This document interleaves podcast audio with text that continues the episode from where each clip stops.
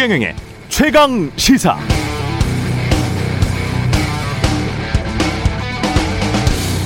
네, 이틀 전 미국 연방 법원이 보건 의료 종사자에 대한 백신 접종 의무화도 이것도 행정부의 월권이다.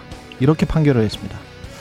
감염 위험이 매일 노출되는 의사, 간호사 등 보건 의료 종사자에 대한 백신 접종 의무화도 개인 자유에 대한 침해다.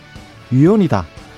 그래서 최소한 행정부 산하기관이 결정할 일이 아니라 미국 국회에서 결정해야 한다. 이게 미국 연방 법원의 판단입니다. 미국은 이미 올해 코로나로 인한 사망자 숫자가 지난해 수치를 추월해버린 상황입니다. 사망자 숫자가 77만 명 정도 되더라고요. 그럼에도 미국 법원들은 접종은 개인의 자유다. 개인의 자유를 제약하려면 국회에서 하라고 고집하고 있고 그런데 국회에서는 공화당이 백신 접종 의무화에 강력히 반대하고 있습니다. 결국 행정부의 조치는 소송을 통해서 법원이 무력화시키고 법원이 국회로 떠넘기면 국회는 양당의 대립으로 아무 일도 진행되지 않는 상황. 이런 거는 참 우리랑 비슷하네요. 네, 안녕하십니까. 12월 2일 세상에 이익이 되는 방송 최경령의 최강시사 출발합니다. 저는 KBS 최경령 기자고요. 최경령의 최강시사 유튜브에 검색하시면 실시간 방송 보실 수 있습니다. 문자 참여는 짧은 문자 50원, 긴 문자 100원이 드는 샵 9730 무료인 콩 어플 또는 유튜브에 의견 보내주시기 바랍니다. 오늘 1부에서는 교육부 정종철 차관 연결해서 코로나19 학교 방역 문제 등 짚어보고요. 2부에서는 더불어민주당 조동현 상임 선 선대위원장 만납니다.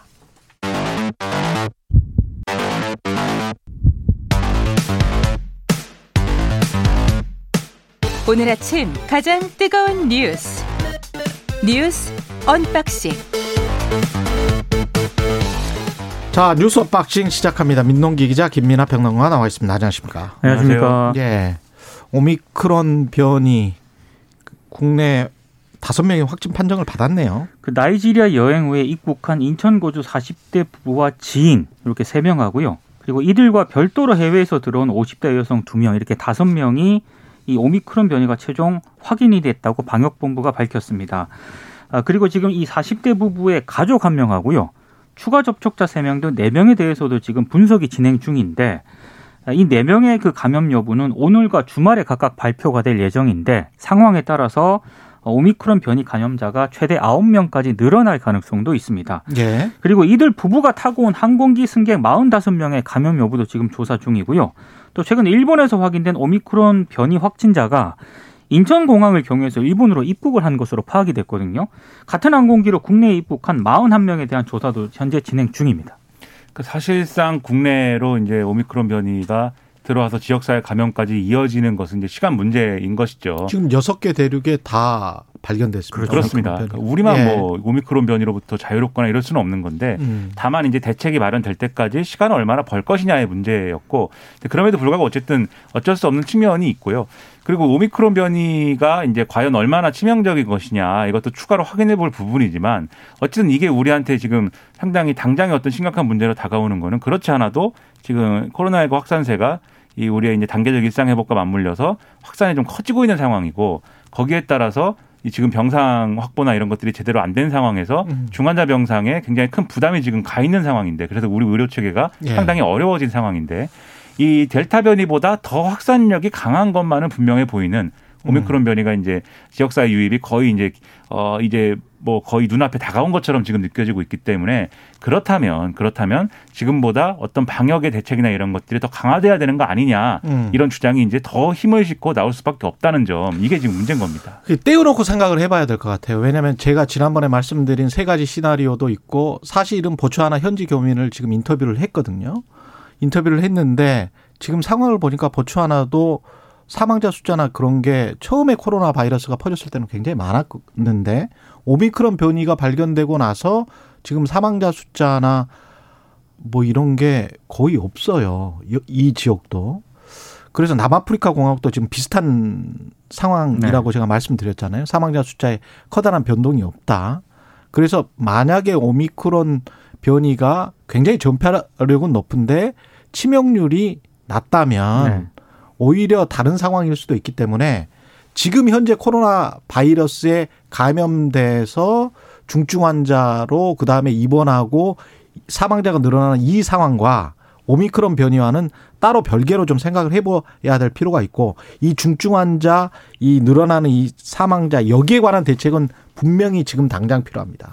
예. 그런 그렇죠. 그런 이제 말씀이 일리가 있는데 음. 예를 들면은 미국의 이제 전문가들 중에 어제 나온 얘기 중에는 오히려 이제 오미크론 변이가 크리스마스 선물이 될 수도 있다 이렇게 그렇죠. 얘기한 사람도 있었어요. 예. 근데 아직 이제 요거를 이제 모르는 상황인데 지금 우리가 모르니까 요거는 그렇죠. 따로 떼놓고 생각하는데 지금 당장 우리가 혈안이 급하기 때문에 그러니까 그런데 예. 이제 국내에 이제 예를 들면 의학 전문가들 일부가 하는 얘기는 음. 이게 예를 들면 오미크론 변이가 반드시 지금 상황만 놓고 판단할 수가 없기 때문에 음. 혹시라도 이 감염력은 더 감염 확산세는 더 클 수 있는데 치명률이 더 높은 것으로 아니 치명률이 그대로인 걸로 나온다면 음. 델타 변이가 그랬거든요. 그랬죠. 델타 변이가 예. 어, 확산세는 더 빨리 할 수 있는 바이러스인데 치명률 그대로였기 때문에 음. 이런 형태라면 또는 치명률이 약간 떨어지는 거에 불과하다면 예. 그러면 지금 상황을 그냥 이제 놓고 봤다가 오미크론 변이가 더 이제 좀 그렇습니다. 확산되는 것을 놓고 그냥 놓고 볼 수는 없는 거 아니야. 그래서 예. 지금의 어떤 단계적 일상 회복을 그냥 전으로 되돌리자는 게 아니라 음. 일단은 휴지기를 일단 가지면서 의료 체계에 좀 이런 압력을 빼면서 예. 오미크론 변이 같이 대응하는 게 필요 하다라는 이제 얘기를 또 하는 분들도 있어요. 국내 의료 전문가들 중에는. 맞습니다. 예. 그래서 그런 의견들을 종합을 해가지고 방역 당국이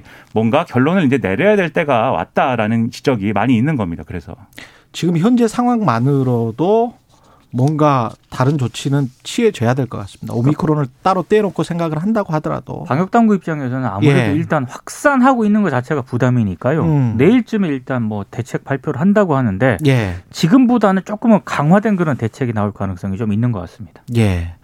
곽상도 전 의원에 관한 구속영장은 기각이 됐습니다. 범죄 성립 여부에 대한 다툼의 여지가 있다고 재판부가 판단을 했고요. 피의자 방어권 보장이 필요한 것으로 보인다. 반면에 구속 사유 및 필요성, 상당성에 대한 검찰의 소명이 부족하다며 검찰의 영장 청구를 기각을 했습니다. 검찰이 그 곽상도 전 의원에 대해서 뇌물 수수 혐의가 아니라 알선 수재 혐의를 적용을 해서 사전 구속 영장을 청구를 했는데 이마저도 지금 기각이 돼가지고요. 검찰 입장에서 굉장히 난처한 그런 입장이 됐습니다. 특히 이 언론 보도를 보니까 검찰이 곽 전 의원이 알선 청탁을 받은 경위라든가 일시, 장소, 알선 대상이라든가 방법 등을 구체적으로 특정을 못했다라고 하거든요. 음, 그러니까 상당히 좀 음, 확실한 어떤 피의자 가운데 한 명이었는데 예, 검찰의 혐의 입증에 상당히 좀 문제가 있었다라는 그런 어떤 언론 보도들이 상당히 많은 것 같습니다. 그래서 지금 관심의 초점은 곽상도 전 의원이 구속영장이 기각이 됐기 때문에 이른바 50억 클럽 있지 않습니까? 나머지 올랐던 그 이름들, 이름이 언급이 됐던 그, 그분들에 대해서 과연 이 검찰이 수사를 제대로 할 수 있을 것인가? 언론 보도를 보면 굉장히 회의적인 반응을 보이고 있습니다. 지금 말씀하신 것처럼 곽상도 전 의원의 혐의가 가장 그래도 명쾌한 거였어요. 그렇죠. 그 그나마. 예. 하나은행 컨소시엄이 이제 무너질 뻔했던 것을 이제 붕괴될 뻔한 것을 막아준 대가로 이제 아들에게 50억 원을 이제 주도록 했다. 화천대유 김만배 씨가 이거였는데 근데 이제 법원이 보기에는 첫째로 이제 지금 말씀하신 것처럼 누구를 대상으로 뭐 알선을 한 것인지 이런 것들이 불분명하고 그다음에 이 대가 지급 시점이 이게 원래 이제 해준 시점하고 굉장히 크게 차이가 나는 거잖아요. 그렇죠. 최근에야 대가가 지급이 된 것이고 어 2020년에야 대가가 지급이 된 것이고 이 하나은행 컨소시엄이 무너질 뻔한 건 막- 막은 것은 그 몇 년 전이니까 이런 차이가 난다거나 이런 것들에 대해서도 검찰이 이제 명확하게 이러저러한 경로로 된 것이다라는 설명을 제대로 못 했기 때문에 지금 구속영장이 기각이 된 걸로 보여서 이 나머지 예를 들면은 돈을 받았다라든가 어떤 명목으로 돈을 줬다라는 사실들은 확인이 돼 있지만 그게 어떤 대가성을 갖고 있는 것인지 그리고 어떤 것에 대한 어떤 어 뭐 그런 것으로 준 것인지 왜 준 것인지 이런 것들이 다 불분명한 상황으로 좀 보이기 때문에 앞으로 50억 클럽이라는 게 과연 실체가 있는 것이냐라는 곽상도 전 의원의 이런 항변 이런 것들이 전 의원 아니죠 의원이죠 예. 에, 이런 항변들이 어느 정도 어 좀 위력을 갖게 되지 않았느냐 이런 생각이 좀 듭니다. 곽상도 씨가 전 의원 맞죠? 전 전. 전 의원 네. 예, 예, 예. 왜냐하면 사퇴- 국회에서 사퇴- 사퇴했죠. 네. 국회에서 통과가 됐으니까. 막, 막 예. 헷갈립니다. 탈당을 한 다음에 그래서 무소속이 된 다음에 예, 예, 사퇴를 예. 해서 의원이 네, 예. 헷갈립니다 이제. 예, 네. 곽상도 전 의원이 맞고요. 국민의힘 관련해서는 이준석 그 당 대표가 선대위 활동을 보이콧했다는 보도 그리고 당무를 지금 기피하고 있다는 사, 사실상의 사보타지가 장기화되고 있다? 오늘 언론 예. 보도를 쭉 보니까 당분간 서울에 안 오겠다고 일단 측근을, 오겠다. 측근을 통해서 얘기를 했고요. 예. 어제 같은 경우는 굉장히 특이했던 게 부산, 순천, 여수를 방문을 했거든요. 예. 특히 장재원 의원 지역구인 부산 사상구 당원협의회 사무실을 방문을 했는데 거기서 사진도 찍고 그랬더라고요. 근데 요게 방문하기 전에 기자들에게 문자 음. 메시지를 보냈다라고 합니다. 이거는 이제 공개적으로 사실상 나 여기 간다 이렇게 알린 건데 예. 어, 격려차 방문을 했다라고 하고요. 이게 무슨 격려인지 모르겠습니다만 그래서 음. 장제원 의원 지역구 사무실을 갔을 때 이게 진짜 격려차 간 거냐 아니면 정말로 이게 diss하러 간 거냐 뭐 음. 여러 가지 해석들이 일단 나오고 있고요. 재미있는 반응은 윤석열 후보의 반응입니다. 무리하게 연락하지는 않을 것이다 이렇게 얘기를 했고요. 민주정당 내에서 다양한 의견 차이는 얼마든지 있는 것이다라고 얘기를 했거든요. 그러니까 당 대표하고 대선 후보 사이에 상당히 지금 이게 파열음이 나고 있는데 이걸 그렇게 심각하게 보지는 않는다. 이런 인식의 차가 좀 엿보이는 그런 대목입니다. 네, 그래도 오전에만 해도 지금 이제 말씀해 주신 부분이 이제 오전에 한 얘기 텐데 음. 오전에만 해도 이준석 대표랑 뭐 이렇게 좀 어, 마음 정리하고 올라오면 뭐 이렇게 대화도 하고 회의도 많이 해야 되니까 좀 풀겠다라는 취지의 얘기를 이제 했는데 오후가 되면은 약간 또 상황 인식이 더 이제 좀 뭐랄까요 이완이 멀어졌습니다. 예, 이완이 되는 게 오후가 되면 이준석 대표가 당무를 꼭 거부하고 있는 것은 아니다 지금 일을 하고 있는 거다 가서 한 걸 보면 그리고 어 좀 부산에는 refresh를 하러 간 것 같다 네, 이렇게 얘기를 했거든요. 그러니까 사실상 이것은 이제 이준석 대표의 지금 이제 행동을 별로 그렇게 진지하게 보지 않는다라는 의미 아니겠습니까?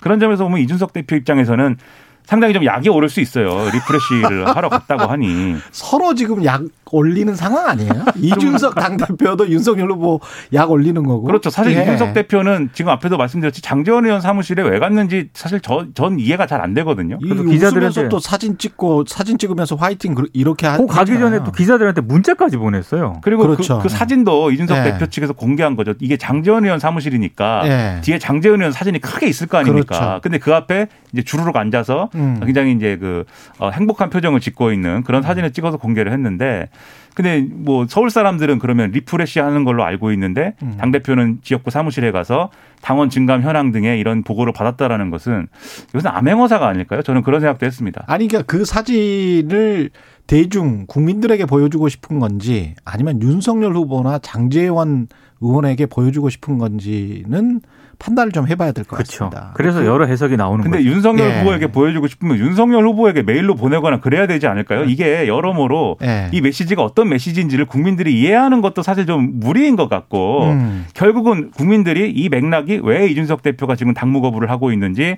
윤석열 후보는 왜 시큰둥한지 음. 저런 사진을 왜 공개하는 것인지 이런 것들에 대해 종합적으로 이해가 안 되다 보니까 그렇죠. 결국 두 사람이 싸우나 보다 그냥 이렇게만 있는 거거든요. 근데 왜 싸우는지가 중요한 거 아니겠습니까? 그리고 그 싸움을 어떻게 그러면 생산적으로 선거에 이길 수 있는 방향으로 정리할 건지가 중요한 건데 이 메시지로 보면은 장재원 의원 때문에 싸우는 거예요. 그렇죠. 예. 이러고 나서 다시 또 순천에 갔잖아요. 또 순천에는 왜 가는 것인가 그러면 예. 그러니까 이, 이 거기 이제 천하람 변호사 지역구인데 거기는 왜 가는 것이며 또 여, 마- 먹을 게 맛있는 게 많잖아요. 그래서 제과점에서 발. 제과점에서 발견됐대요. 그 아, 예. 여수에 또 가서 카페에서 발견되고 뭐 이렇게 이런, 이런 상황인데 예. 그러니까 이런 것들이 또 어, 맥락이 없으니까 음. 이런 뭐 해결 방법을 다들 못 찾고 있는 것 같아요 지금 그래서. 예. 근데 무엇보다 중요한 건 양 두 사람의 결국 의지 아니겠습니까? 이준석 그렇죠. 대표도 그렇고 윤석열 후보도 그렇고 예. 이게 그냥 당의 문제 두 사람 간의 문제가 아니라 결국은 어떤 국민의 의구심을 좀 갖게 만드는 그런 문제이기 때문에 음. 빨리 해법을 찾았으면 좋겠습니다. 네, 대선이 100일이 안 남았는데 음. 국민의힘 당 선대위하고 최고위원 회의가 오늘 예정된 회의가 다 무산이 됐습니다. 그렇군요. 예. 윤석열 후보 는 어제 중대재해처벌법을 두고 기업인들이 경, 기업인들의 경영 의지를 위축시키는 메시지를 강한 메시지를 주는 법이다. 그러니까 이게 이제 중대재해처벌법이 기업 운영에 부담을 주기 때문에 음. 시행령 개정을 통해서 손질을 하겠다라는 의사를 좀 밝힌 것으로 보입니다. 지금 조금 아. 문제가 있는 게요. 윤석열 후보가 주 52시간제랑 최저시급이 비현실적이라고 주장을 해서 한번 논란이 제기가 됐거든요. 이게 주유수당 주는 것도 그렇습니다. 한국하고 터키만 준다라고 이야기를 했더라고요. 그래서 그 부분 때문에 예. 상당히 어떤 노동 간의 문제가 있는 것 아니냐라는 그런 논란이 제기됐는데 음. 바로 또 어제는 중대재해처벌법이 기업인들 경영 의지를 위축시킨다라고 언급을 했거든요. 예. 근데 이 중대재해처벌법이 내년 1월 27일부터 시행이 되는데 이 법 자체가 지난 그 1월에 국회 통과를 할 때부터 책임 대상이라든가 처벌 수위가 지나치게 낮다라는 그런 비판이 제기가 노동계로부터 제기가 됐습니다. 그런데도 불구하고 윤 후보가 이걸 다시 손질을 보겠다. 근데 기업 쪽으로 좀 치우치는 어떤 그런 발언을 했기 때문에 뭐 박용진 뭐 의원 같은 경우에는 아, 윤석열 후보가 정권을 잡으면은 과로 사회로 가는 문이 열린다라고 강하게 좀 비판을 했고요. 민주노총도 어제 강하게 비판하는 논평을 내놨습니다.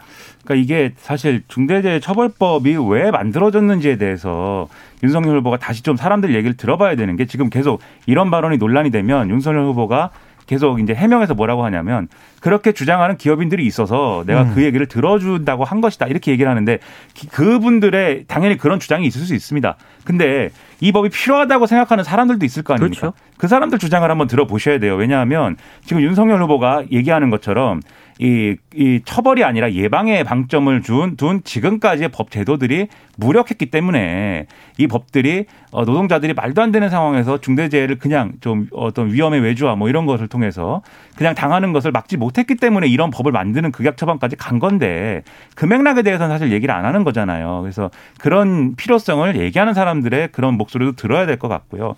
그리고 주 52시간제나 그리고 최저임금 관련해서 마찬가지입니다.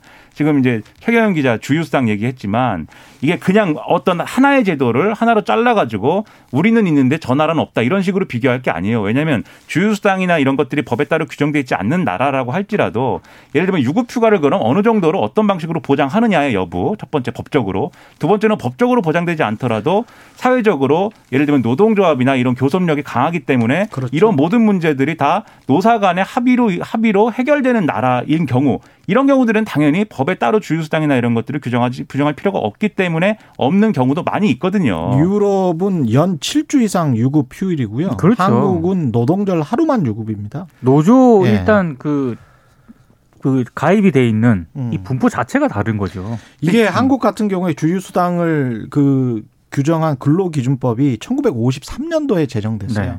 1953년도에 기본급이 워낙 낮다 보니까 그러면 주휴수당까지 넣어가지고 기본급을 만들자. 그런 1953년도에 제정된 법인데 그래서 한국과 터키 같은 그때는 가난했던 나라들만 이렇게 법적으로 규정돼 있고요. 나머지 자본주의 역사가 긴 나라들 같은 경우는 그냥 원래 그래요. 아, 법적으로 다 예. 휴가를 보장을 하죠. 예, 그냥 조합을 통해서 사회적으로 타협을 해가지고 그냥 유급휴일을 그렇게 다 주고 있습니다.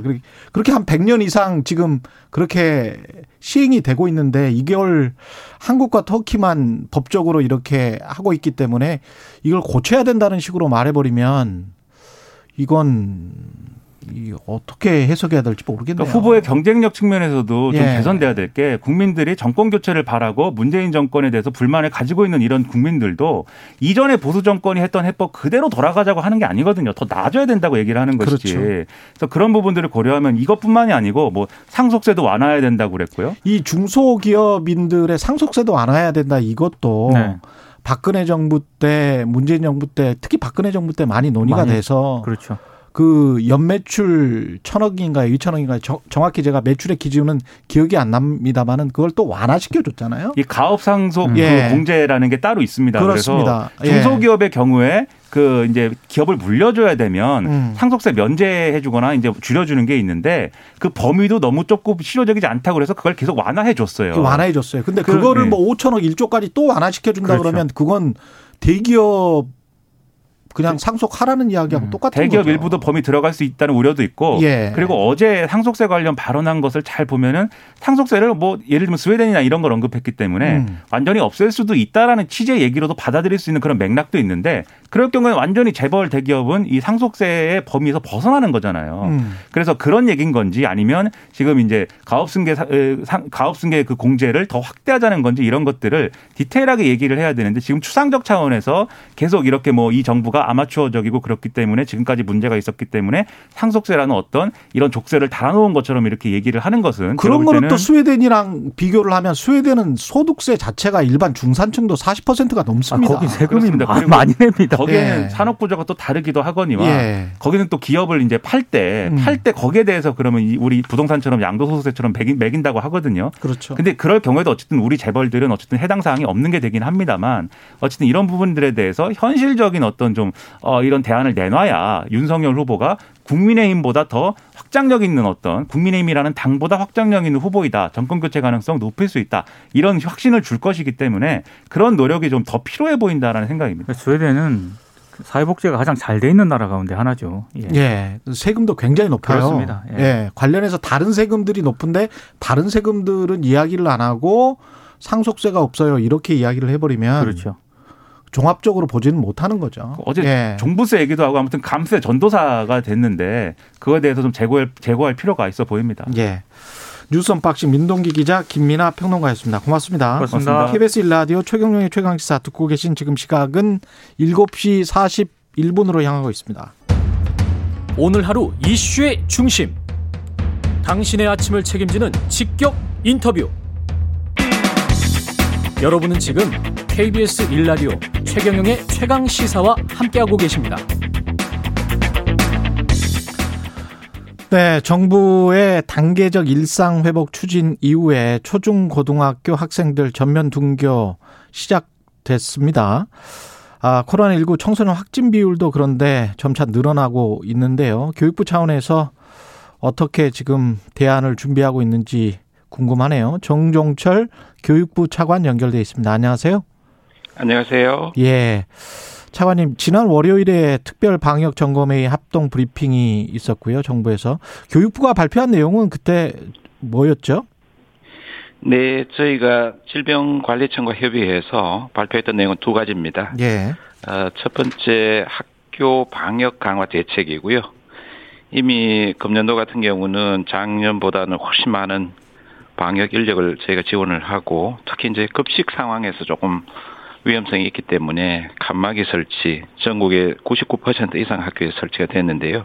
이번에 발표했던 내용은 어, 추가적으로 저희가 수도권 지역에 특히 아, 과대 과밀 학교 등의 방역 인력을 좀 추가로 지원하는 내용 어, 그리고 신속 PCR 검사 그리고 이제 수도권 지역의 교육 지원청과 지자체 합동으로 어, 생활 방역 그 점검단을 연말까지 이렇게 확대 운영하도록 하는 계획이 첫 번째고요. 두 예. 번째는 말씀 주신 대로 청소년 백신 접종률을 좀 높일 수 있도록 어, 접종 기한을 연장해서 기회를 확대한다든지 어, 편의성을 제고하는 여러 가지 대책들 그리고 학생 학부모님들이 좀 걱정이 없으시도록 하는 어, 정보 제공 확대 이런 내용들을 담고 있습니다.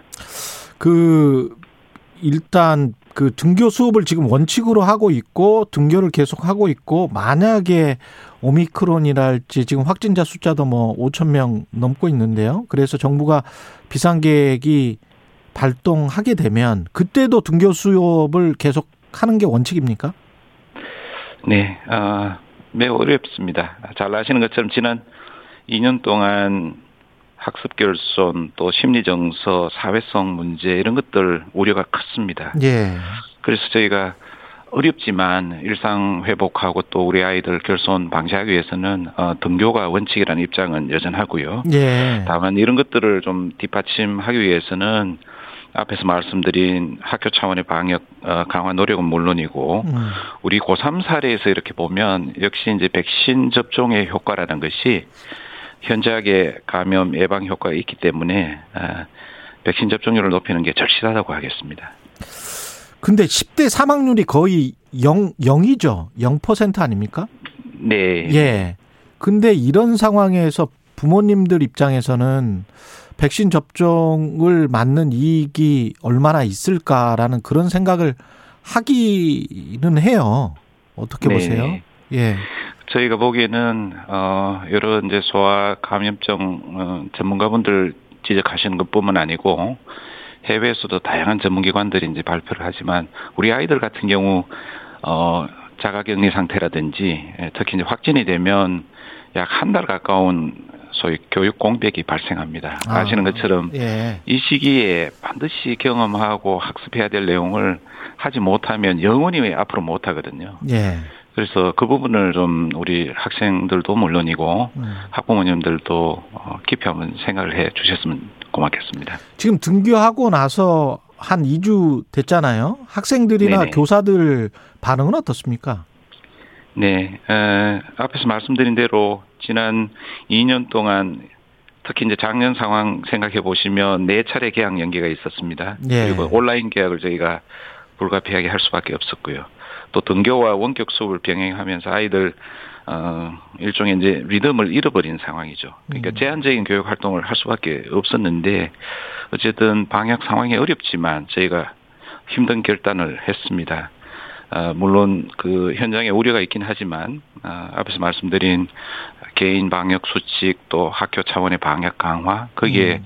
백신 접종이 더해지면 어, 저희는 충분히 어, 등교를 하면서 이런 어려움을 이겨낼 수 있다고 저희는 어, 생각하고 있습니다.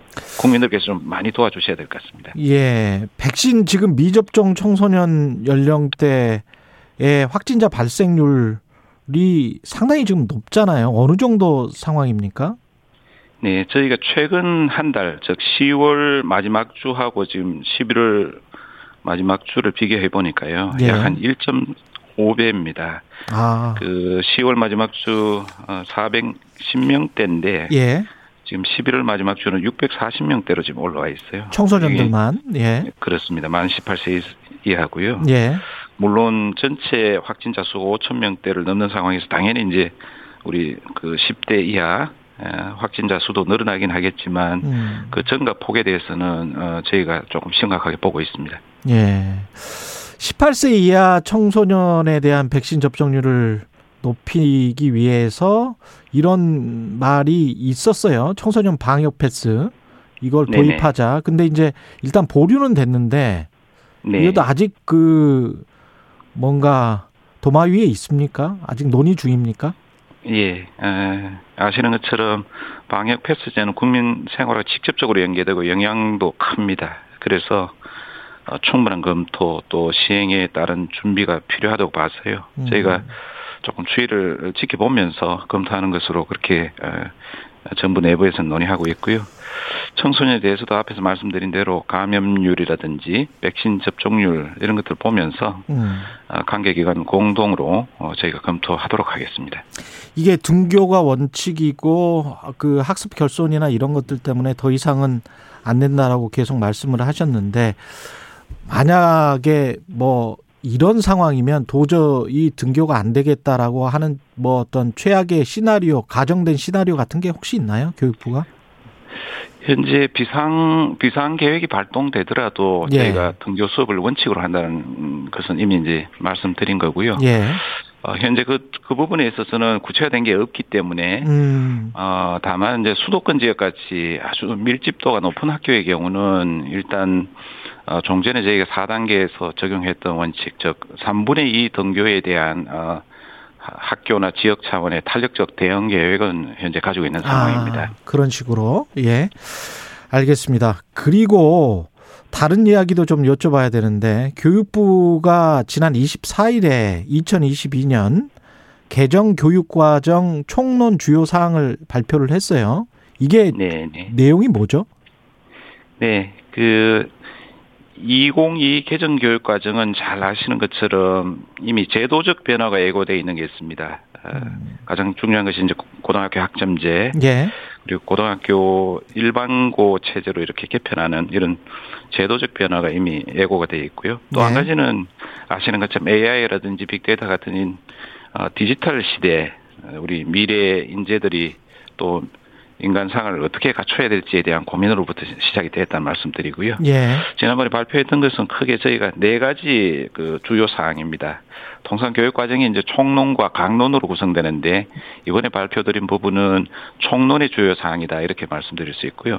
네 가지 중에 첫 번째는 학습자가 이제 주도적으로 어 교육 과정을 어 어, 이수하면서 어, 자기 진로까지도 이렇게 고민할 수 있도록 하는 거고요. 음. 어, 그렇게 하다 보면 결국은 이제 교육 과정 자체가 학생 맞춤형으로 갈 수밖에 없는 어, 교육 체제를 그 예고하고 있는 것입니다. 예. 두 번째가 학생 맞춤형 교육 체제고 세 번째는 이게 이제 지역이나 학교 단위마다 아, 특성들이 다 다르기 때문에 현장에 좀 자율성을 어, 저희가 어, 확대 인정하는 부분 음. 어, 그리고 앞에서 말씀드린 것처럼 어, 디지털 기반의 AI라든지 최근에 아시는 것처럼 어, 기후 변화 대응, 환경 생태 교육 이런 등등의 소위 미래 에, 사회가 가져올 변화에 대해서 어, 네. 현재적으로 좀 그 내용적으로 어, 방법적으로도 좀 담는 이 네 가지를 큰 특징으로 하고 있습니다.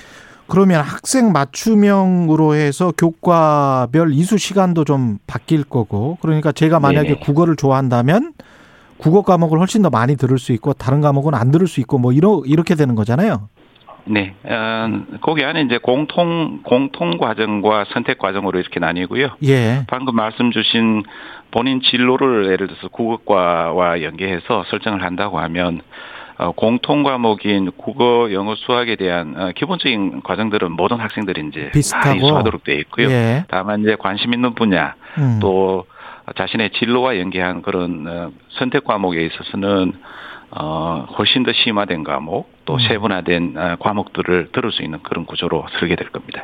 이게 선생님들은 준비가 돼 있습니까? 네, 그 부분에 어 여러 가지 이제 현장에 그 어, 지적들 또 의견 제시가 있습니다. 음. 아, 선생님들 한 분이 과거 같으면 국어, 영어, 수학 이렇게 조금 어찌 보면 이제 과목명으로 보면 아, 단순하게 이렇게 받아들일 수 있지만 앞으로는 아이들 선택에 따라서 조금 더 심화된 과목 그러니까 한 분이 여러 과목을 같은 국어과를 하더라도 이렇게 담당하셔야 되거든요. 아. 어, 그런 준비들은 어, 저희가 사전부터 하고 있고요. 예. 일부 그 학생들 선택에서 도저히 우리 이제 현직으로 계신 선생님들이 담당하실 수 없는 경우는 음. 인근 학교라든지 에, 지역에 위치한 대학의 어, 교수님들까지도 예. 어, 저희가 강의를 맡을 수 있도록 하는 어, 이런 제도적인 보완 어, 작업들은 지금 어, 최선을 다해서 하고 있는 상황입니다. 그렇게 되면은 지역별 격차가 더 벌어지지 않을까 그런 생각도 좀 드는데요. 좋은 대학이 네. 있는 곳은 아무래도 유리할 거 아니에요. 네, 그런 우려도 어, 저희가 많이 의견을 받고 있고요. 예. 어, 이- 저희가 연구 선도 학교 하면서 어, 여러 가지 이제 모델들을 지금 만들어가고 있습니다. 실은 열악한 그 도단위 농산어촌 지역 같은 경우는 어, 지금 이제 아시는 것처럼 원격으로 원격으로 할 수 있는 하이브리드 환경이 되어 있고요.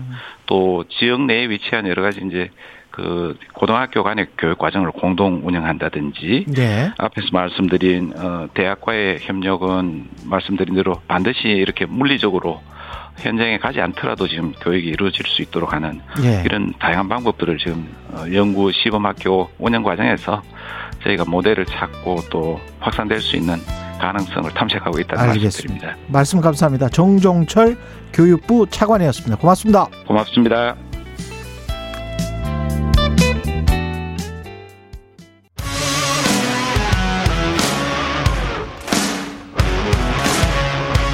오늘 하루 이슈의 중심 최경영의 최강 시사. 네, 민주당 첫 번째 영입 인사고요. 선대위를 이끌어갈 새 얼굴로 육사 출신의 군사 전문가, 우주 항공 분야 전문가인 82년생 워킹맘 조동현 서경대학교 군사학과 교수, 어, 미래 국방기술 창업센터장이기도 합니다. 상임 선대위원장으로 지금 민주당에 영입됐고요. 화제를 모으고 있습니다. 당 대표와 함께 이재명 선대위를 이끌 투톱인데요. 지금 만나보시겠습니다. 안녕하세요. 네, 안녕하세요. 예. 좀 얼떨떨하시죠? 지금도 약간 좀 긴장되신 것 같은데. 네, 아직은 아직은 실감이 잘 나진 않습니다. 음. 상임 선대위원장은 어떻게 연락을 받으셨어요? 실은 이제 책을 통해서 연락을 받게 된 것 같고요. 책? 네. 예, 출판사를 통해서.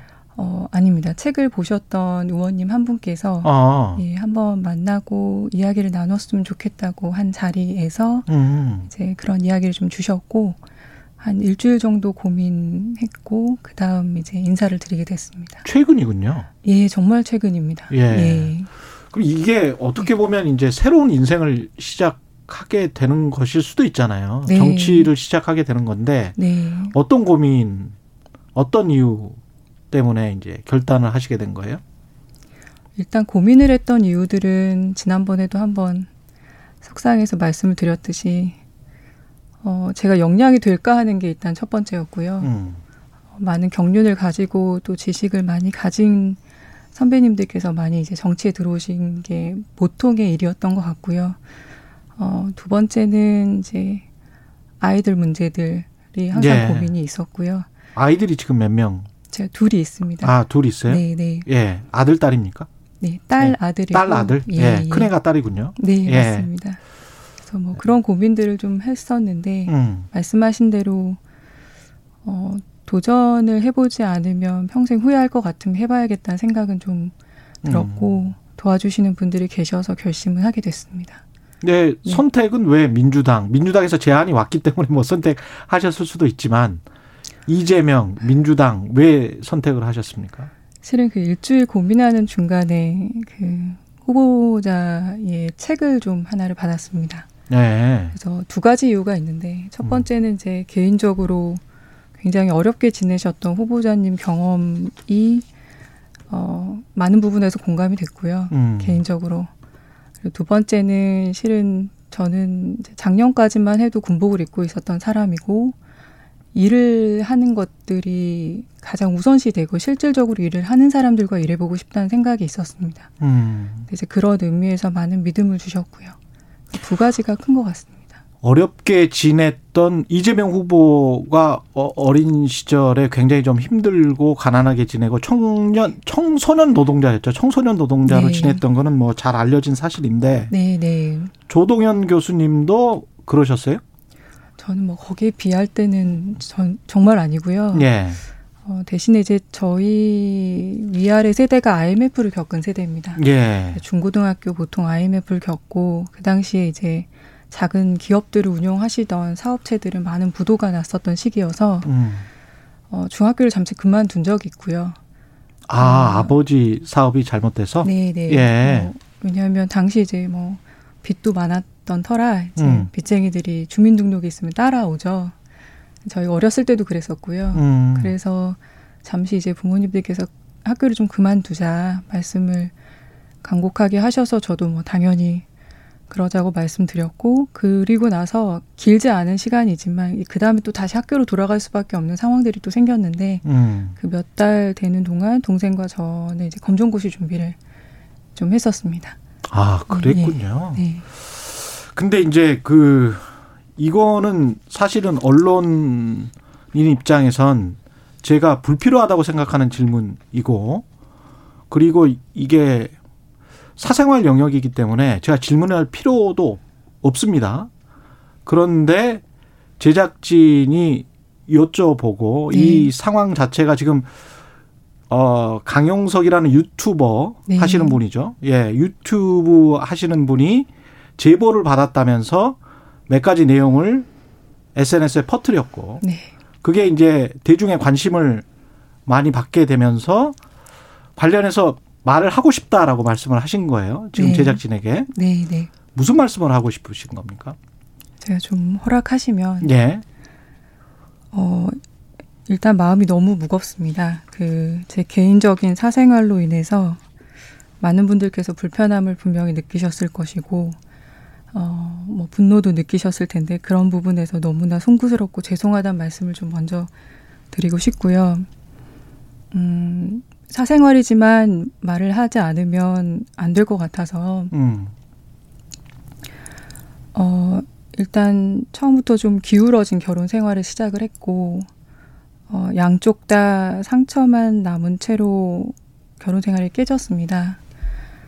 어, 그리고서 이제 약 한 10년이 지났죠. 저는 이제 개인적으로 그 군이라는 굉장히 좁은 집단에서 어, 그 이후에 어, 숨도 숨소리도 내지 않고 실은 살아왔습니다. 아마 그냥 혼자였다면 어, 어떤 결정을 했을진 저도 잘 모르겠지만 어, 저는 적어도 지켜야 되는 아이들이 있었고 또 평생 고생하신 어머니를 보살펴야 됐기 때문에 뭐 어떤 얘기가 들려와도 죽을 만큼 버텼고 어, 죽을 만큼 일을 했고 죽을 만큼 공부를 한 것 같습니다. 어, 지금 어, 그, 전 남편도 그런 가, 과정에서 이제, 어, 가, 다시 가정을 끼, 이루고 또 자녀를 키우고 있는 것으로 알고, 저 역시 지금 현 가정에서 저희 두 아이, 어, 특히 저희 둘째 아이, 어, 누구보다도 올바르게 사랑받고 키우고 있다고 생각하고 앞으로도 그럴 겁니다. 이게 지금 말씀드리는 것이 실은 뭐 자리에 연연해서나 아니면 뭐 이해를 구하고자 말씀을 드리는 것은 아닙니다. 다만 저 같은 사람은 10년이 지난 이후에 또는 뭐 2, 30년이 지난 이후에 어 아이들에게 조금 더 당당하게 일하는 엄마의 모습을 다시금 보여줄 수 있는 기회를 허락받지 못하는 것인지, 어, 저 같은 사람은 그 시간을 보내고도, 어, 꿈이라고 하는 어떤 도전을 할 수 있는 기회조차도 허락을 받지 못하는 것인지를 좀 묻고 싶었습니다. 뭐, 실은 제가 드릴 수 있는 말씀은 여기까지인 것 같습니다. 예. 예. 더 이상 하실 필요 없어요. 뭐, 그 관련해서 그 대중의 관심도, 어, 제 생각으로는, 제가 배운 저널리즘으로는 어, 잘못됐다라고 생각을 하고, 국민이 유권자가 필요로 하는 정보가 아닙니다. 원할지는 모르나. 말초적인 관심 때문에. 그래서 더 이상 말씀하실 필요는 없을 것 같고요. 어, 정치권에서 이제 들어오니까 네. 김병준 상임선대위원장 국민의힘 네, 네. 예쁜 브로치 발언 네, 네. 그러니까 전투복에 예쁜 브로치를 어, 꽂은 것 같다. 이 발언은 어떻게 들으셨습니까? 어, 실은 저는 적어도 그 대한민국의 대통령 후보의 선거를 앞에서 진두지휘하는 수장으로서 지금도 정말 열심히 일하고 계실 그 국민의힘 여성 의원님들 또 선대위에 관련된 계시는 분들을 그 위원장님께서 예쁜 브로치나 악세사리로 생각하신다고 생각을 하고 싶지는 않습니다. 음. 이제 다만 저는 제 개인사를 떠나서 작년까지도 대한민국 육군에서 17년 동안 군복을 입었던 사람이고 육군사관학교를 포함하면 20년 동안 국방에 몸담았던 사람입니다. 어, 위원님의 발언이 실은 대한민국의 군을 어떻게 바라보시는지에 대한 의구심을 품지 않을 수가 없는 말씀이셔서 음. 그 부분에 대해서 굉장히 유감스럽게 생각하고요. 또 하나 더 말씀드리고 싶은 건 여군 또 나아가서 대한민국의 여성 더 나아가서 전 세계의 여성들은 악세서리나 브로치가 아닙니다. 주체적으로 생각하고 판단하고 어, 그리고 실행을 하는 사회 구성원이죠. 그런 시각에서 조금 더 생각을 제고해 주셨으면 하는 음. 바람입니다. 여당 캠프발 논란도 있었는데 최백은 교수가 지금 조동현 위원장과 국민의힘 공동선대위원장 이수정 교수의 사진을 나란히 올리고 차이는 뭐 이러면서 물음표를 달았습니다. 네. 어, 이것도 어, 본인의 의도가 뭔지는 본인은 그런 의도가 아니라고 말은 했습니다만 어, 결국은 두 여성을 그냥 외모를 비교한 게 아니냐 이렇게 이제 일반적으로는 인식이 되는데 네네. 네. 이런 일련의 논란들은 어떻게 보십니까? 실은 개인적으로 제 이수정 교수님을 만나뵌 적은 없습니다. 음. 그렇지만 여성으로서 1대 프로파일러로서 전문성을 가지고 굉장히 활발하게 일하고 계시는 부분에 의해선 정말 존경하는 어, 선배님과 같습니다. 의도는 잘 모르겠으나 저나 그 이수정 교수님께서 남자였다고 하더라도 그렇게 사진을 올리셨을까? 그렇죠. 예, 좀 예. 너무 소수가 아닌가 이런 생각이 좀 들어서 아쉬움이 있습니다. 예. 갑자기 그런 생각도 드네요. 예. 검사들 99만 9천 원 룸살롱 가서 술 먹는 거는 괜찮습니까? 아, 정신들 차리시고요. 예. 다음 이야기로 넘어가 보죠. 예.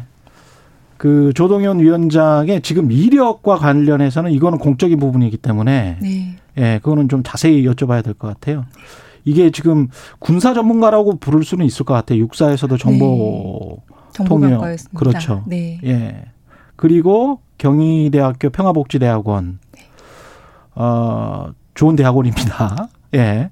미국 하버드대 케네디 스쿨 공공행정학 석사 이라크 자이툰 부대 파병도 됐었고 한미 연합사령부 외교부 정책기획관실 육군본부 정책실 군생활 17년 하는데 경력이 굉장히 화려하네요.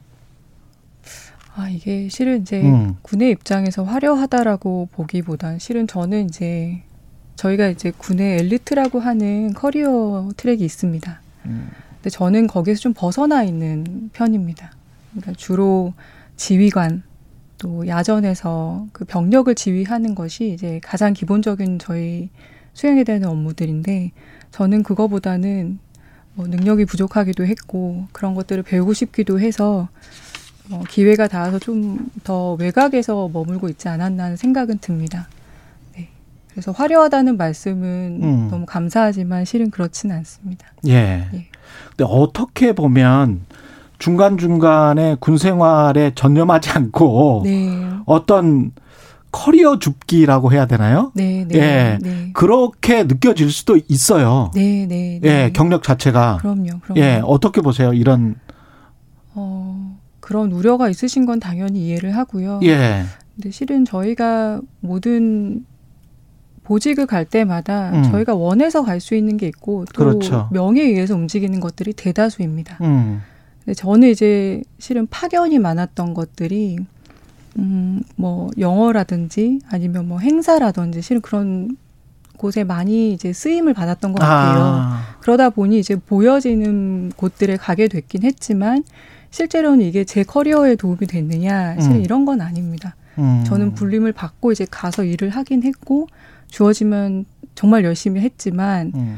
실제로는 제 본분에 맞는 정보병과에 맞는 또는 소령 이상이 되면 정책을 해야 되는데 음. 정책을 하는 이 부대에 가서 열심히 배워야 되는 시간에 이제 다른 곳에 가 있는 것이죠. 그러니까 음. 그게 뭐 좋게 보시는 분들도 계시겠지만 개인적인 입장에서 다양한 측면에서는 좀 아쉬움도 있긴 있었습니다. 어떤 곳에서 어떤 것을 배운 게 정치에 가장 도움이 되겠다 또는 어떤 일을 해볼 때 조금 역할을 할 수 있겠다 이렇게 느끼셨습니까? 실은 가장 마지막에 있던 보직이 예. 제가 육군본부 정책실이라는 곳에 아. 있었습니다. 예. 거기야말로 이제 육군본부, 해군본부, 공군본부가 다 같이 있고요. 거기에 이제 육군의 전반적인 이제 그 정책 그리고 앞으로의 비전, 전략 이런 부분들을 고민할 수 있는 역할들이 조금 그 역할을 생각하는 걸 지원해 드릴 수 있는 역할을 좀 했었고요. 음. 당시에 이제 실은 육군 군이 지금은 굉장히 다양한 위협들로 복합적인 위협들이 좀 있습니다. 고민해야 될 게 많은 거죠. 예. 옛날에 비해서.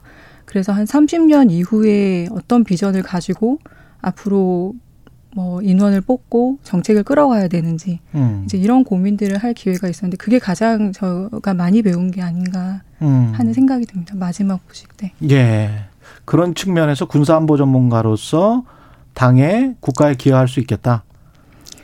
어, 제 바램인 것 같고요. 예. 예, 그거보다는 이제 젊은 장교가 느끼는 것들이 좀 있습니다. 음. 젊은 장교가 실제로 실무를 하면서 느끼는 것들에 대한 어떤 조언들 또 음. 방향성들을 이제는 조금씩 바뀌어가고 있는 안보 환경에 맞춰서 군도 조금씩은 변화해야 된다는 생각은 모두 다 인지하고 계시거든요. 예. 그걸 어떻게 어떻게 할 것인가. 예, 예.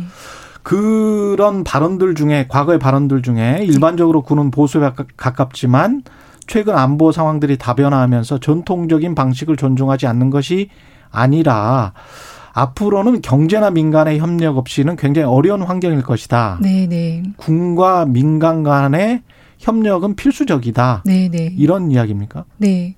그러니까 지금도 민군 협력이 없는 건 아닙니다. 음. 그런데 이제 제가 뭐 뒤에서 설명을 드릴 기회가 있을지 모르겠지만 예를 들어 우주 분야 같은 경우는 과거에 전통적으로 전장이라고 인식되어 둔 부분은 아닙니다. 음. 통상 과학, 탐사 이렇게 인식이 되었던 영역이 지금은 기술 발전으로 인해서 이제 거기서도 전쟁을 수행할 수 있겠다라고 모든 국가들이 대비하고 있는 상황입니다. 음. 그럼 저희는 이제 지금 현재 있는 군의 구조나 현재 있는 인력으로 이게 대응이 될 것인가 이런 부분들이 굉장히 새롭게 대두되는 부분들이 많고 음.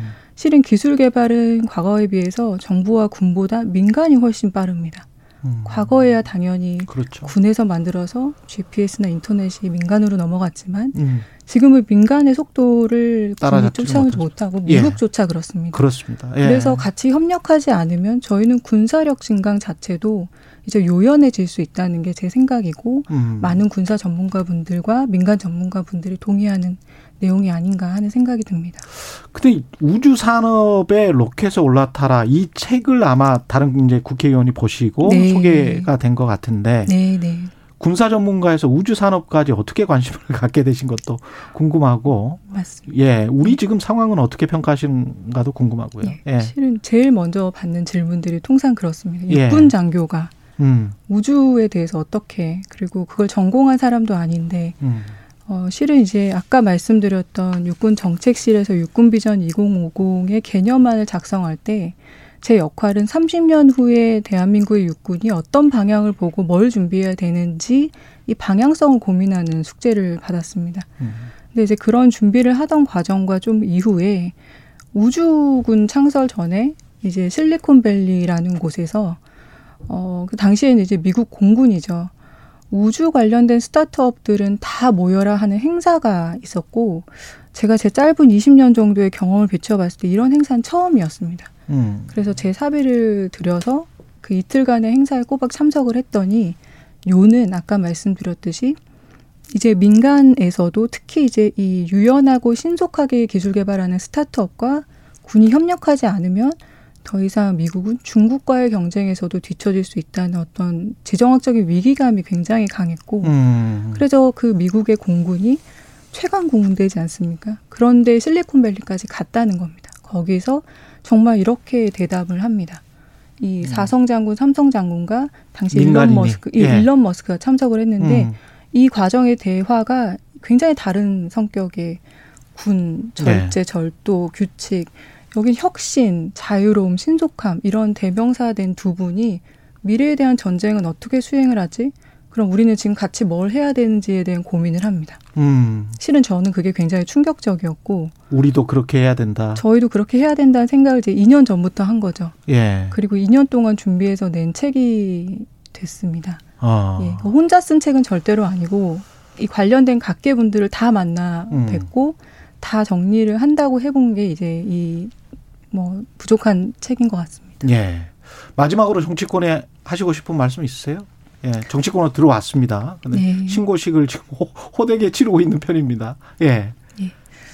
뭐 긴 말을 드릴 수는 없을 것 같고 예. 그냥 열심히 하고 음. 주어진 기간 동안에 제가 할 수 있는 몫을 하고 누가 되지 않도록 하겠다는 말씀만 드립니다. 예. 말씀 감사하고요. 조동현 더불어민주당 선대위 상임 선대위원장이었습니다. 고맙습니다. 네, 감사합니다. 공정, 공익, 그리고 균형. 한 발짝 더 들어간다. 세상에 이익이 되는 방송. 최경영의 최강 시사.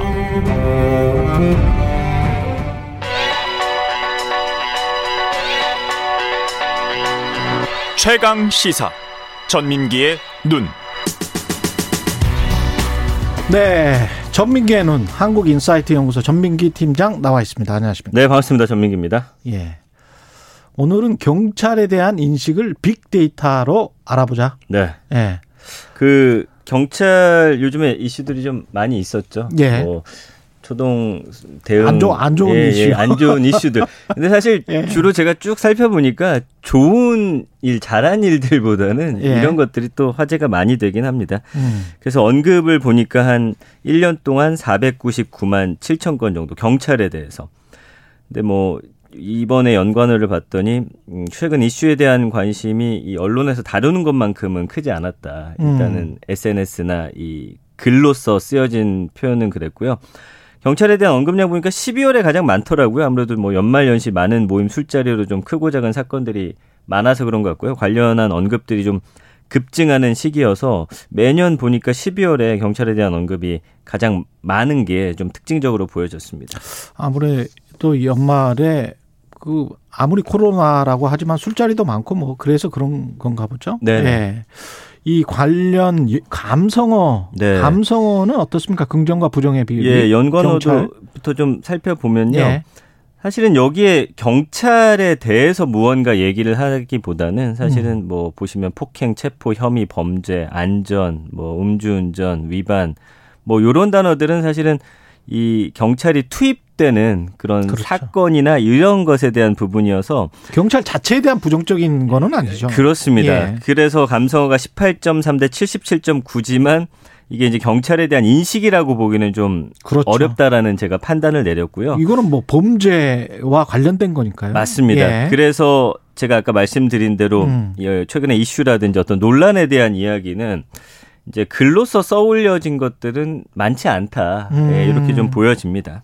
유튜브로 확인해 보면 어떤가요? 유튜브는 조금 이제 달라져요. 음. 그래서 보시면 알겠지만 동영상 수가 한 음, 1,400개 정도인데 조회수도 한 4,400만 개 정도. 음. 그래서 이제 최근에 어, 어떤 반응들을 보면은 이제 어 긍정이 이 21%, 부정이 61% 정도. 근데 이제 여기에는 이제 그 최근에 이슈들이 이제 영상이기 때문에 예. 등장을 하기 시작합니다. 뭐 도망가다, 이 도망치다 요 음. 단어가 좀 가장 크게 등장을 하고 있거든요. 예. 그래서 부정 키워드 뿐만 아니라 전체 감성어 톱 10에도 이 도망가다 도망치다 이 부분이 아마 좀 많은 분들에게 좀 크게 지금 각인이 되고 있고 이 부분을 사실은 영상으로 편집해 가지고 올리는데 많은 분들이 좀 보고 있는 그런 음. 상황이라고 보시면 될 것 같습니다. 인기 있는 영상들도 따로 있습니까? 그 최근에 아무래도 그 아. 사건이겠죠. 그래서 그 한 CCTV 예. 영상들. 네, 130만 회 정도 언급된 게 이제 이 많은 분들이 조회하신 게 아내 구하고 쓰러진 남편 경찰 피투성이 보고 우왕좌왕 뭐 요런 장면들. 그리고 흉기 난동 벌어지자 도망친 경찰관. 경찰 앞에서 흉기 쏠렸는데 제압 안 하고 나가. 이게 뭐 대부분은 내용들. 이제 방송사 뉴스 그렇습니다. 관련 영상이네요. 예, 그런 것들은 이제 아무래도 뉴스를 통해서 좀 음, 음. 경찰 이야기니까 뭔가 하고 좀 많이 좀 들여다 보신 것 같고요. 그리고 사람들이 이런 걸 좋아하는구나. 그 아무래도 좀 그렇잖아요. 사실 예. 잘한 일보다는 예. 뭐좀 흠잡는 이야기에 좀 더 관심 갖고 이 이슈는 조금 컸기 때문에 예. 이 영상들 좀 많이 보신 것 같아요. 그리고 그러니까 CCTV라는 게 또 날것의 이미지가 있으니까 더 사람들의 관음증을 자극하는 것 같긴 해요. 그리고 이 예. 영상들 쭉 보니까 그 밑으로 계속 이제 연계돼서 뜨는 것들이 음. 이제 어떤 음, 현장에서 사실은 흉기를 든 사람들을 이제 제압하는 과정의 그 경찰들의 모습인데 음. 우리가 이제 뭐 영화나 이런 데서 보는 것처럼 한 번에 제압을 하지 못하는 그런 부분들에 그렇죠. 대한 좀 비판들이 있는데 근데 영상 끝까지 보시면 결국엔 제압을 하는 영상들이 음. 많아요. 근데 네. 우리의 어떤 현실이 보시면 알겠지만 뭐 우리가 음. 현실에서 싸울 때도 뭐 영화나 그렇죠. 드라마처럼 싸우진 않잖아요. 예. 아마 그런 부분에 대해서 좀 본인들의 생각과 다르다라는 좀 어떤 그런 인식 때문에 좀 많이 음. 보시면서 좀 비판의 댓글들이 있는 것 같습니다.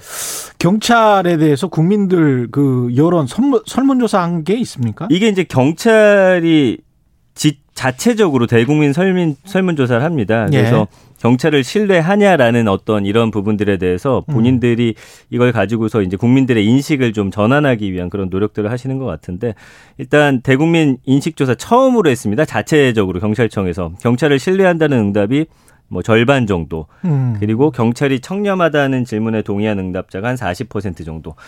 그러니까 우리나라 경찰이 사실 열심히 하시는데 비해서 약간 신뢰나 이런 음. 부분은 좀 잘 받고 있지 못하다라는 부분이 있는 것 같아요. 다른 집단에 비해서는 낮습니다. 아 그렇습니까? 예, 정치인이나? 뭐 언론에 비해서는 그럴 뭐 수는 있겠다는 신뢰도가 드네요. 52%면 예. 제가 보기에 국회의원이나 언론사보다는 나은 것 같은데요. 음. 그래서 예. 이제 경찰 뭐 맞아요. 걱정 안 하셔도 됩니다. 이 보통. 보통이라는 답변도 39.6이니까 예. 사실은 합하면 굉장히 좀 높게 나오는데 예. 이제 대신에 이제 청렴도에 대한 부분은 좀 이 신뢰도보다는 좀 낮았어요. 그 그렇죠. 예, 국민의 한 36.8%만 경찰이 청렴하다라고 대답을 했고 음. 경찰이 청렴하다 응답한 경찰관 비율이 한 73.2%에 달해서 국민 인식과는 조금 괴리가 있지 않나. 그래서 경찰 내부적으로는 국민으로부터 상대적으로 낮은 평가 받고 있다. 이게 좀 언론의 부정적 보도 영향도 크다라는 평가를 내리고 있고요. 예. 이게 이제 주기적으로 이제 진행하면서 국민들과의 좀 이런 음, 격차를 좀 줄여 나가기 위한 노력들을 하겠다 이렇게 밝히고 있습니다. 이 경찰도 빅데이터를 잘 활용하고 있는 거는 같아요. 지금 상황이. 예, 요즘에 보면. 이제 좀더 근데 아시겠지만 이게 언젠가 저도 봤던 건데 전 세계적으로 일단은 뭐 살인 사건이나 이런 거에 대한 검거율이 상당히 높은 국가 중에 한국이. 하나고요. 그렇죠. 그리고 네. 이제 11912 신고 내용 등 같은 빅데이터 활용해서 실시간 지령을 내리는 이런 것들 빅데이터를 좀 활용하는 그런 모습들이 좀 보여집니다. 뭐 예를 들면 이런 거예요. 신고 내용 가운데 계절, 요인, 시간대, 범죄 종류 음. 그리고 지역별로 이걸 나눠 가지고 예. 그 시간대 인력을 좀 더 투입하다든지 그 음. 지역에서 가장 많이 발생하는 사건에 대해서 미리 좀 예방하는 차원의 경찰도 진화하고 있고 선진화 됐습니다. 맞습니다. 예, 그런 측면이 있습니다. 그래서 이런 예, 부분들이 좀 전민기의 눈이었습니다. 고맙습니다. 감사합니다.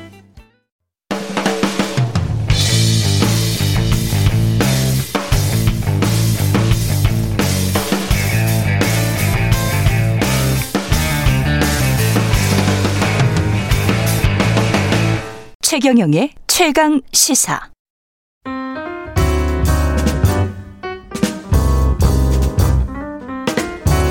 네, 더 나은 미래를 위해서 오늘의 정책을 고민합니다. 김기식의 정책 이야기 식센스 김기식 더 미래 연구소 소장님 나와 계십니다. 예, 안녕하세요. 안녕하세요. 예.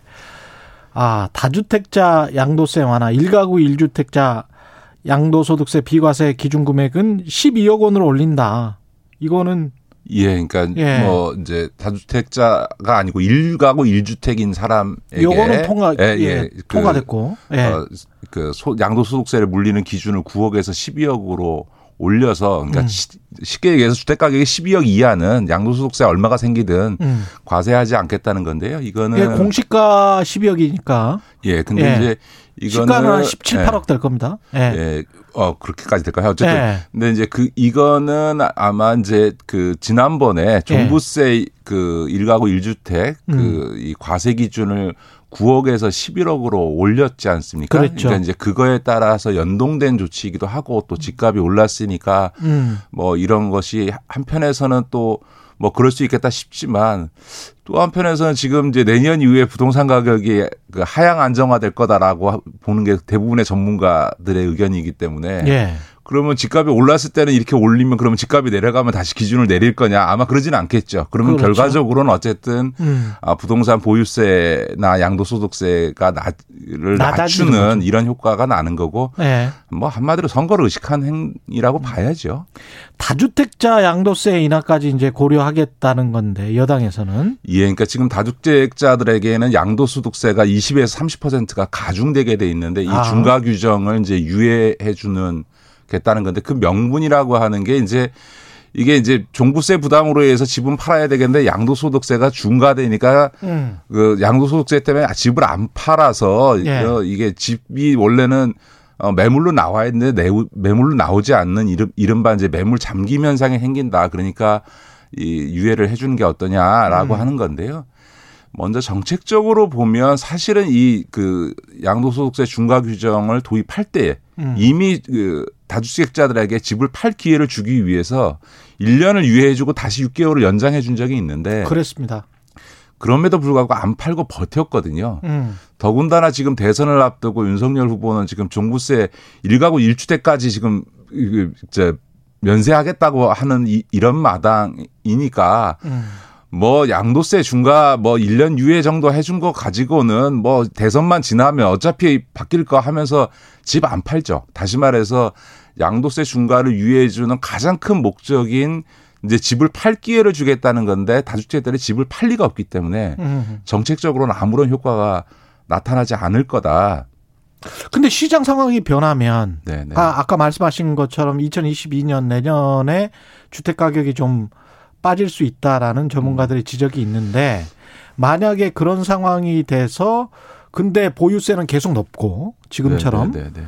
그리고 거래세를 좀 인하를 해준다고 하면 한두 채라도 좀 줄여보자 라고 생각하는 사람들이 늘고 그게 기존 주택의 매물이 돼서 다시 가격을 낮추는 그런 효과, 그래서 부동산 가격이 상당히 하향 안정화되는 그런 효과도 있지 않느냐. 네. 예. 그게 뭐 예를 들어서 양도소득세 그 중과 유예를 해줘봐야 1년 해주는 거거든요. 그리고 근데 그 지금부터 앞으로 1년 사이에 집값이 그렇게 드라마틱하게 떨어질 그 떨어진다는 거는 상상하기가 어려운 거고 더구나 음. 그 대상이 대부분 강남 등에 이제 몰려 있는 상태에서 더군다나 그런 곳이 1년 안에 집값이 폭락하거나 이럴 가능성은 없는 거죠. 더군다나 아까도 말씀드렸던 것처럼 이게 대선 시기만 아니어도 모르겠는데 대선 시기가 돼 있기 때문에 음. 이미 서로 너도 나도 지금 감세 공약하고 나, 나오는 마당인데 뭐 버티면 어차피 종부세 부담 완화될 거다라고 하는 어, 이런 생각들을 하게 될 거고요. 그래서 그런 점에서 보면 이게 정책적으로 소위 그 양도세 그 중과 유예가 부동산 매물이 나오게 하는 정책 효과는 없- 없는 반면에 오히려 봐라 버티니까 이렇게 세제가 후퇴한다라고 하는 음. 사인이 돼서 정책의 일관성이 무너지면서 음. 어 오히려 이저 부동산 문제에 악영향을 줄 가능성이 많다 이렇게 저는 정책적으로 보고요. 음. 정무적으로도 민주당이 이 이렇게 가는 게 과연 현명하냐에 대해서는 되게 극히 회의적입니다. 예를 예. 들어서 어 부동산 다주택자들이 양도세 중과를 유예해 준다고 해서 갑자기 돌아서서 민주당을 찍어줄 리도 없는데 정치적으로 본다고 하, 예, 하더라도 하더라도 찍어줄 리는 없고 오히려 얼마 전에 그 일가구 일주택 관련된 윤석열 후보의 중, 어, 이 종부세 면세 주장에 대해서 음. MB식 부자 감세다. 음. 라고 막 비판해 놓고 이제 와서 본인들이 거꾸로 이런 양도세 중과 유예를 해, 하겠다고 나서면 음. 어제 한 말하고 오늘 한 말하고 달라지는 건 뭐냐라고 하는 소위 전통적 지지층이나 조금 소극적이지만 어. 어, 진보적 지지층에서는 일관성을 잃었다고 또 어, 비판받으면서 또 표를 잃어버리는 그래서 그러니까 다주택자한테는 표를 못 가져오고 예. 그동안 문재인 정부가 취해왔던 이런 음. 부동산 세제 정책을 지지해왔던 사람들한테는 신망감을 주는 결과를 낳기 때문에 그러면 일가구 일주택자라도 네. 어 양도세를 점차적으로 완화시키는 어떤 대책을 더 내놓는 아니 아까 말씀드렸던 것처럼 그 일가구 일, 된다. 일주택자에 대해서는 예. 지금 12억까지 공시지가 기준 12억까지는 아예 아예 비과세입니다. 아. 예, 예. 그러니까 지금 일가구 일주택자는 무- 논란이 안 되고요. 음. 지금 문제가 되는 것은 음. 이제 이 다주택자에 대한 중과 규정 때문에 지금 문제가 되는 거죠. 예, 알겠습니다.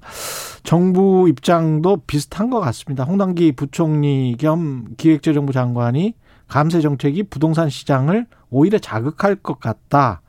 우려한다. 그래서 예, 저는 예. 그, 이, 그 점에 대해서는 홍당기 부총리의 의견과 같고요. 예. 무엇보다 지금 제가 안타까운 것은 음. 이렇게 부동산 세제 정책이라고 하는 게 정권 말기 정권마다 바뀐다 그러면 5년마다 바뀐다 그러면 음. 백약이 무효가 되는 거죠. 원래 그 부동산 문제에 있어서 세제를 손을 대는 거는 단기적으로는 전에도 말씀드렸던 것처럼 효과가 없습니다. 다만 이 보유세를 강화하는 정책이 10년까지 쭉 일관되게 유지가 되면 그때서야 이제 효과가 나타나거든요. 아까도 말씀드렸던 것처럼 정권이 오- 바뀔 때마다 5년마다 세제가 바뀔 거다라고 하면 뭐 부동산이라고 하는 게 뭐뭐 갑자기 가격이 급등락하는 게 아니니까 그냥 음.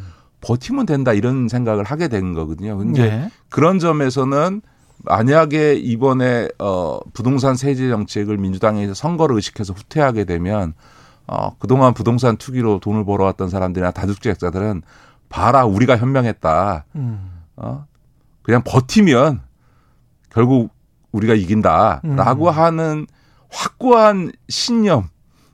전례를 또 한 번 만들어주기 때문에 정말 부동산 불패라고 하는 우리나라의 이 신화가 계속 이어지는 현상이 나타나게 될 거죠. 어, 저는 그런 점에서는 어, 부동산 세제에 있어서 일관성이 굉장히 아, 중요하고 예. 또 민, 그 민주당이나 이재명 후보가 부동산으로 인한 불로소득에 대해서는 어, 은 차단하고 음. 또 투기는 막겠다 이런 입장을 일관되게 취해왔기 때문에 예. 아, 저는 아마 어, 지금 나오는 안들에 대해서 신중하게 검토하지 않을까 이런 생각을 합니다. 국대 보- 보유세를 신설한다고 네네. 구상을 밝혔다가 네. 이게 국민들이 반대하면 안 하겠다라고 이재명 후보가 했잖아요. 네, 네, 네.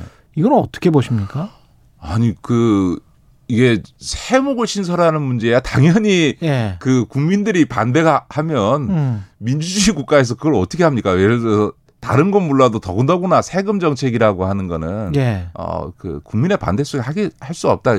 다만 그거는 이제 국토보유세 자체 입장을 철회했다기보다는 음. 아마 그냥 일반 원론적인 차원에서 음. 현실적으로 국민들이 설득 설득해도 안 되면 못 하는 거 아닙니까라는 입장을 밝힌 거 아닐까요? 네, 네. 국민의힘은 이제 믿을 수 없는 후보다. 네, 네. 무슨 정책이 왔다 갔다 하냐. 뭐 이렇게 이제 비판을 하잖아요. 예, 뭐 그거는 한편에서 국토보유세 도입한다고 막 비판하더니만 또 그거를 유연하게 얘기하니까 비판한 건또 정략적인 거죠. 그것도 네, 네, 전략적인 거다. 네. 국민의힘 윤석열 후보 아까 말씀하셨지만 종부세 1주택자를 아예 면세 네, 네, 면세를 포함해서 예, 종부세를 전면 재검토하겠다. 종부 아 이거 어떻게 보십니까 이거는? 저는 네. 일부 음. 언론이나에서 특히 이거를 막 그 과장해서 얘기하는데 맨날 이런 얘기를 해요. 음. 갑자기 뭐 저 종부세가 180배가 뛰었다. 그 그것 내용을 보니까 음. 어 작년에 18,000원 냈는데 지금 200만 원 냈게 됐다. 뭐 이, 이런 거예요. 예. 그런데 그런 기사마다 나오는 건 뭐냐면 그런데 집값은 얼마 올랐는데 가격은 잘 안 나와요. 그건 절대 안 나옵니다. 예를 예. 들어서 5억 10억 집값이 올랐는데 세금이 300만 원 올랐다. 이렇게 기사 쓰면 아니 1년 사이에 10억 집값이 올랐는데 300만 원 오른 거 갖고 뭐라 그래? 음. 라가 될 거 아니에요. 그런 이제 그렇습니다. 그런 것처럼 음. 실제로 집값이 오른 거에 대해서는 말하지 않, 고 그래서 자산 소득이 엄청나게 5억 10억씩 자산 소득이 늘어난 건 얘기 안 하고 예. 불과 세, 세금 몇십만 원 몇백만 원 올라간 걸 가지고 1년에 예? 가지고 문제 삼는 이 어- 언론의 이런 아주 의도된 어, 보도에 휘둘리는 거죠. 정치하는 사람들이. 음. 네, 저는 그렇게 봅니다. 그 특정 그 언론만 보면 그렇게 될 수도 있죠. 네, 네, 예. 네, 네, 네. 골고루 좀 봐야 될 것 같고. 근데 이제 부동산 세제 문제는 참 이게 복잡하다는 이야기는 전문가들이 다 하고 이게 네. 어 얼기설기 얽혀 있고 이게 그때마다 그냥 바꿨기 때문에 이건 좀 전면적으로 좀 깔끔하게 네. 해야 되지 않냐 그런 이야기는 합니다 세제 예, 전문가들이. 뭐, 그, 뭐, 시간에서 간단히 말씀드리면, 그러니까 오히려 이제 종부세가 정착돼서 보유세가 강화되기 시작하면, 예. 어, 뭐, 보수 진보 모두가 공통점입니다만, 보유세가 강화되면 거래세를 낮춰야 되는 건 맞는 거죠. 음. 다만 아직 이 보유세 강화가 정착되기 전에 지금 뭐 이미 막 종부세 감세 얘기가 막 나오는 이런 상황이니까 못 하는 거지. 종부세와 같은 보유세가 확실히 안착되면 거래세는 낮추는 게 맞다 이런 거고요. 예. 두 번째로 종부세와 관련해서도 저는 가장 크게 그 오히려 검토한다면 그 금액과 상관없이 주택 수를 가지고 일률적으로 이 종부세를 다주택자를 규정하다 보니까 이른바 강남의 똘똘한 한 채, 한 채에 몇십억 가진 사람이 내는 세금보다 지역에 있는 분들 지역에 이제 맞아요. 소위 이그 네. 다주택을 갖고 있는 사람, 이게 역차별 지방 당하는 그렇죠. 지방하고 서울에 집이 있는데 합쳐봐야 시, 한 10몇 억밖에 안 되는데 이 음. 사람들이 50억 짜리 강남에 아파트 가진 사람보다 더 세금을 많이 내야 되는 다주택자 규정 때문에 이런 상황. 지방에 계시는 분들 그 하소연 많이 하세요. 예. 그 다음에 이런 거예요. 음. 옛날에 살던 집을 이렇게 허물고 거기다가 음. 전세 월세를 주려고 다주택 연립주택을 지었더니 이게 이제 다 한 집당 하나씩 그 가구가 되다 보니까 맞아요. 연립주택 하나가 다, 다주택자가 돼서 중가를 받는 분들. 근데 그 연립주택 전체 가격 해봐야 한 십몇 억 그분들은 돼서 강남 가면 그렇죠. 전세밖에 못 사는데 나 예. 다주택자라고 중가한다. 이런 것들에 대해서는 음. 불만이 있을 수 있기 때문에 이 부분에 대해서는 좀 어. 그러니까 예. 금액과 어떤 가구 수를 좀 종합적으로 고려해서 음. 맞습니다. 다주택자 규정을 좀 정비할 필요도 좀 있는 것 같고요. 예. 마지막으로 국토보유세와 관련해서도 예. 네 종부세와 국토보유세 합치게 되면 음. 오히려 거꾸로 강남의 고가 주택을 갖고 있는 타워 팰리스처럼 이렇게 음. 초고밀도 예. 아파트를 갖고 있는 사람은 세금이 내려가는 효과가 있습니다. 그렇기 때문에 국토보유세를 도입한다 하더라도 굉장히 정교한 세부적 검토가 필요한 거죠. 예. 김기식의 식센스, 김기식 더 미래연구소 소장이었습니다. 고맙습니다. 네, 고맙습니다. KBS 일라디오 최경영의 최강 시사 듣고 계신 지금 시각 8시 44분입니다.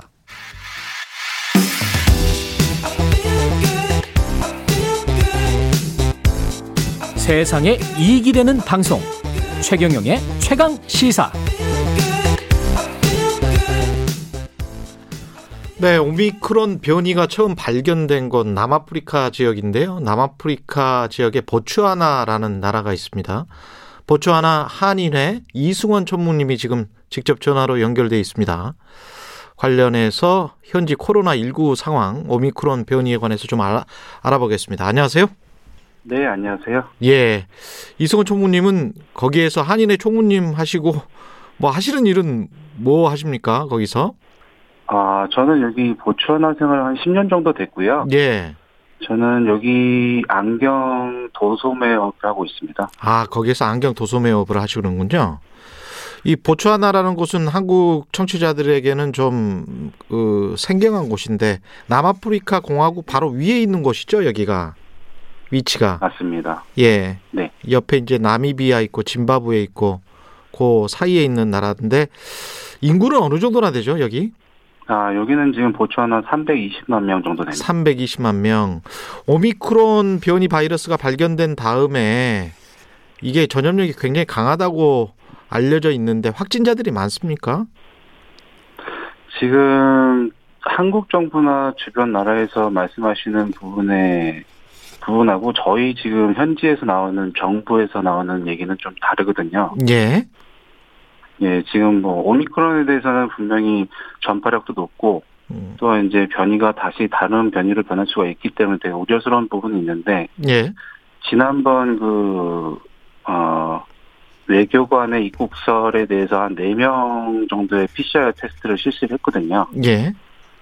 근데 입국 전에 테스트를 했기 때문에 그분들은 이미 보츠와나에서 걸린 부분이 아니라 음. 이그 전에 양성 반응이 나와 있던 부분을 저희들이 캡치를 한 부분이었고요. 예.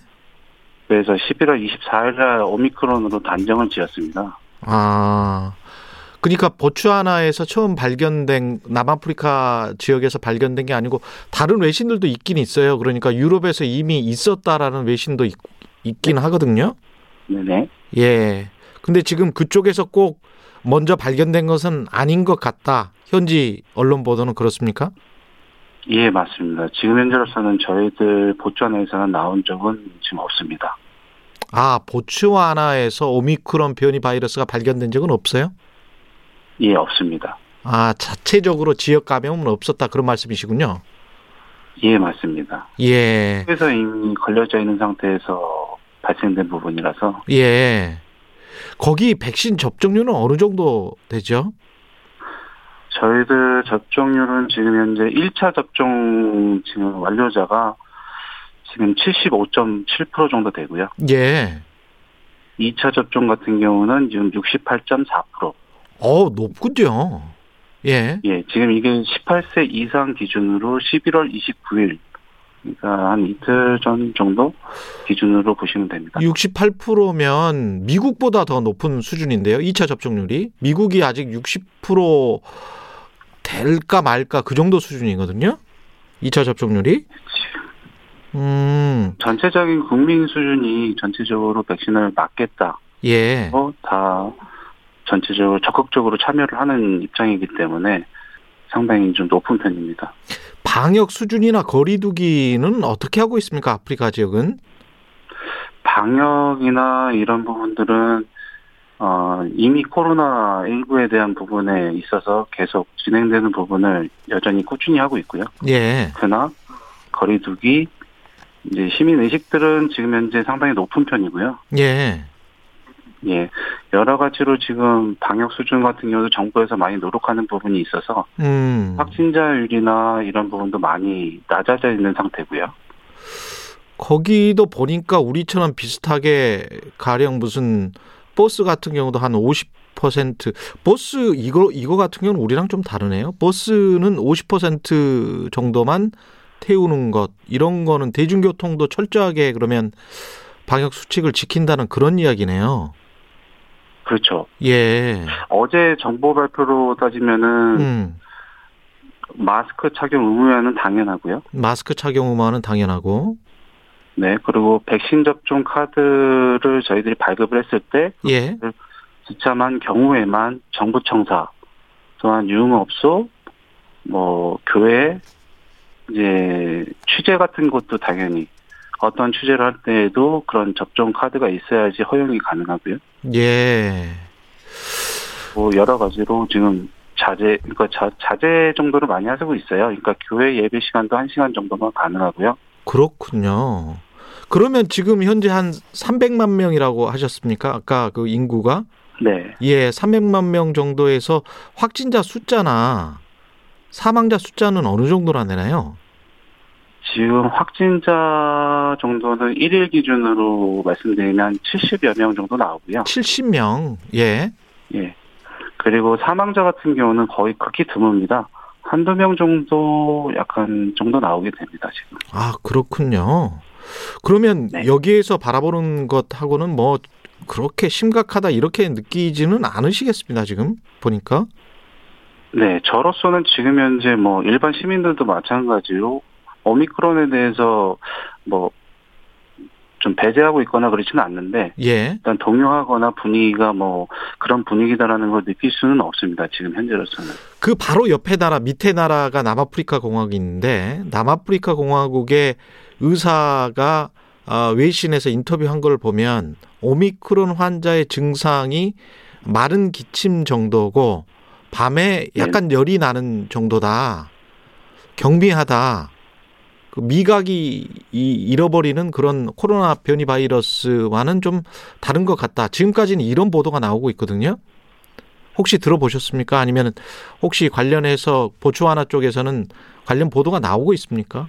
오미크론 환자에 관한? 들- 아, 그 보도에 대해서는 아직 그 얘기는 없고요. 저도 아까 말씀하신 대로 예. 그 남아공에서 그 말씀하신 부분은 저희들이 다 듣고 있는 부분인데 예. 아직 보천에서는 그런 경우는 아직 없습니다. 아, 그렇군요. 이게 지금 저 교민들은 어떻습니까? 한 100분 정도 체류 중인 것으로 지금 알고 있는데요. 네. 그 출입국 같은 게 자유롭지는 않은 상황이죠, 지금. 아, 여기 보츠와나 현지 말씀. 예, 그렇죠. 네, 한국 한국으로 귀국을 한다거나 급한 일이 있어서. 아, 지금 현재로서는 지금 어려운 점이 많은 게 예. 저희가 지금 남아공을 경유를 하거나 음. 아니면 에티오피아 쪽을 경유를 하거나 그래서 저희들이 인천공항을 통과를 해야 되는데 예. 아시다시피 단순 경유일 경우에도 남아공에서 지금 제재가 가해지고요. 음. 그리고 에티오피아 항공도 지금 어제 기준으로 2주 동안 항공기를 운항을 안 하겠다라는 지금 얘기가 지금 나와 있는 상태거든요. 예. 그래서 저희들이 지금 현재로서는 교민들이 이동할 수 있는 경로는 없고요. 어. 교민분들 중에 한 분이 나가시는 분이 계시긴 합니다. 아, 그렇군요. 예. 나가시게 되고 음. 그리고 앞으로 지금 원래는 12월 달에 나가셔야 되고 건강상의 문제로 병원을 가야 될 입장인데 음. 지금 그분들이 전부 다 이제 계획 취소가 된 거죠, 일단은. 예. 지금 아프리카 그 남부 아프리카 지역이 오미크론 때문에 뭐 혼란스럽거나 패닉에 빠졌거나 그런 상황은 전혀 아니군요. 지금 저희로서는 솔직히 패닉 상태는 아니지만 좀 우려스럽고 뭐 여기 국민들은 일단은 음, 많이 두려워하는 건 있습니다. 근데 어떤 점이? 그거에서 너무 그거에 예.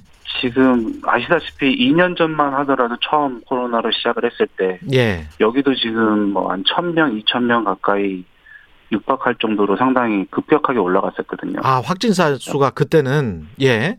네네. 그리고 이제 뭐 일일 사망자도 솔직히 한 3, 40명 이렇게 나올 정도로 상당히 급박하게 돌아간 상황이었었는데 그랬는데 지금 많이 줄었군요, 이게. 예. 그렇죠. 아까 말씀드린 대로 거의 뭐 100명 이하로 떨어졌고 사망자는 거의 없다라고 보실 수밖에 없고요. 예. 예, 그래서 많이 나아진 상태인데 지금 오미크론이라는 거를 세계적으로 지금 방송에 나오면서 이제 시민들이 조금 흔들리는 감은 좀 있습니다. 음. 이게 근데 전파력이나 감염 속도는 빠르다라는 거는 빠른 것 같다. 이게 WHO의 공식적인 확인인데 그럼에도 불구하고 치명률이 어느 정도인지 얼마나 위험한지는 지금 모르고 있는 상황이잖아요. 네, 정부에서도 지금 그것까지는 지금 파악이 안 되고 아직 그 수집하는 상태이기 때문에 예. 그 보천에서 직접적인 이제 오미크론에 대해서 확진자가 있거나 그 부분에 대해서 지금 진료를 하거나 하는 경우가 없기 때문에 아직 자료가 확실히 없다고 볼 수 있습니다. 네, 우리가 오미크론 변이에 대해서 잘 몰라서 느끼는 두려움도 많이 있을 것 같고요. 현지에서 남아프리카 지역의 생소한 지역에 사시는 예, 교민들 걱정하시는 한국 청취자분들도 많으실 것 같은데 마지막으로 꼭 하고 싶은 말씀 있으세요? 네, 제일 이제 청취자분들께 말씀드리고 싶은 것은 생소한 나라이긴 하지만 여기도 많이 의료 시설도 많이 좋아졌고요. 그리고 많이 어뭐 여기에 있는 국민들이나 시민 의식들이 많이 높아졌기 때문에 거리두기나 방역 수칙 이런 것들을 많이 지키고 있는 중입니다. 그러니까 걱정 안 하셔도 되고 뭐 가족 친지분들도 많이 연락이 오세요. 그 부분에 대해서는 또 많이 뭐 위로도 해드리고 여러 가지로 많이 말씀드리고 있으니까 걱정 안 하셔도 됩니다. 아직까지는. 예, 알겠습니다. 말씀 감사하고요. 예, 건강하십시오. 네. 예, 네, 알겠습니다. 예, 감사합니다. 지금까지 보츠와나 한인의 이승원 총무님이었습니다. 네, 12월 2일 목요일 KBS 1라디오 최경령의 최강 시사 오늘은 여기까지고요. 저는 KBS 최경령 기자였습니다. 내일 아침 7시 20분입니다. 다시 돌아오겠습니다. 고맙습니다.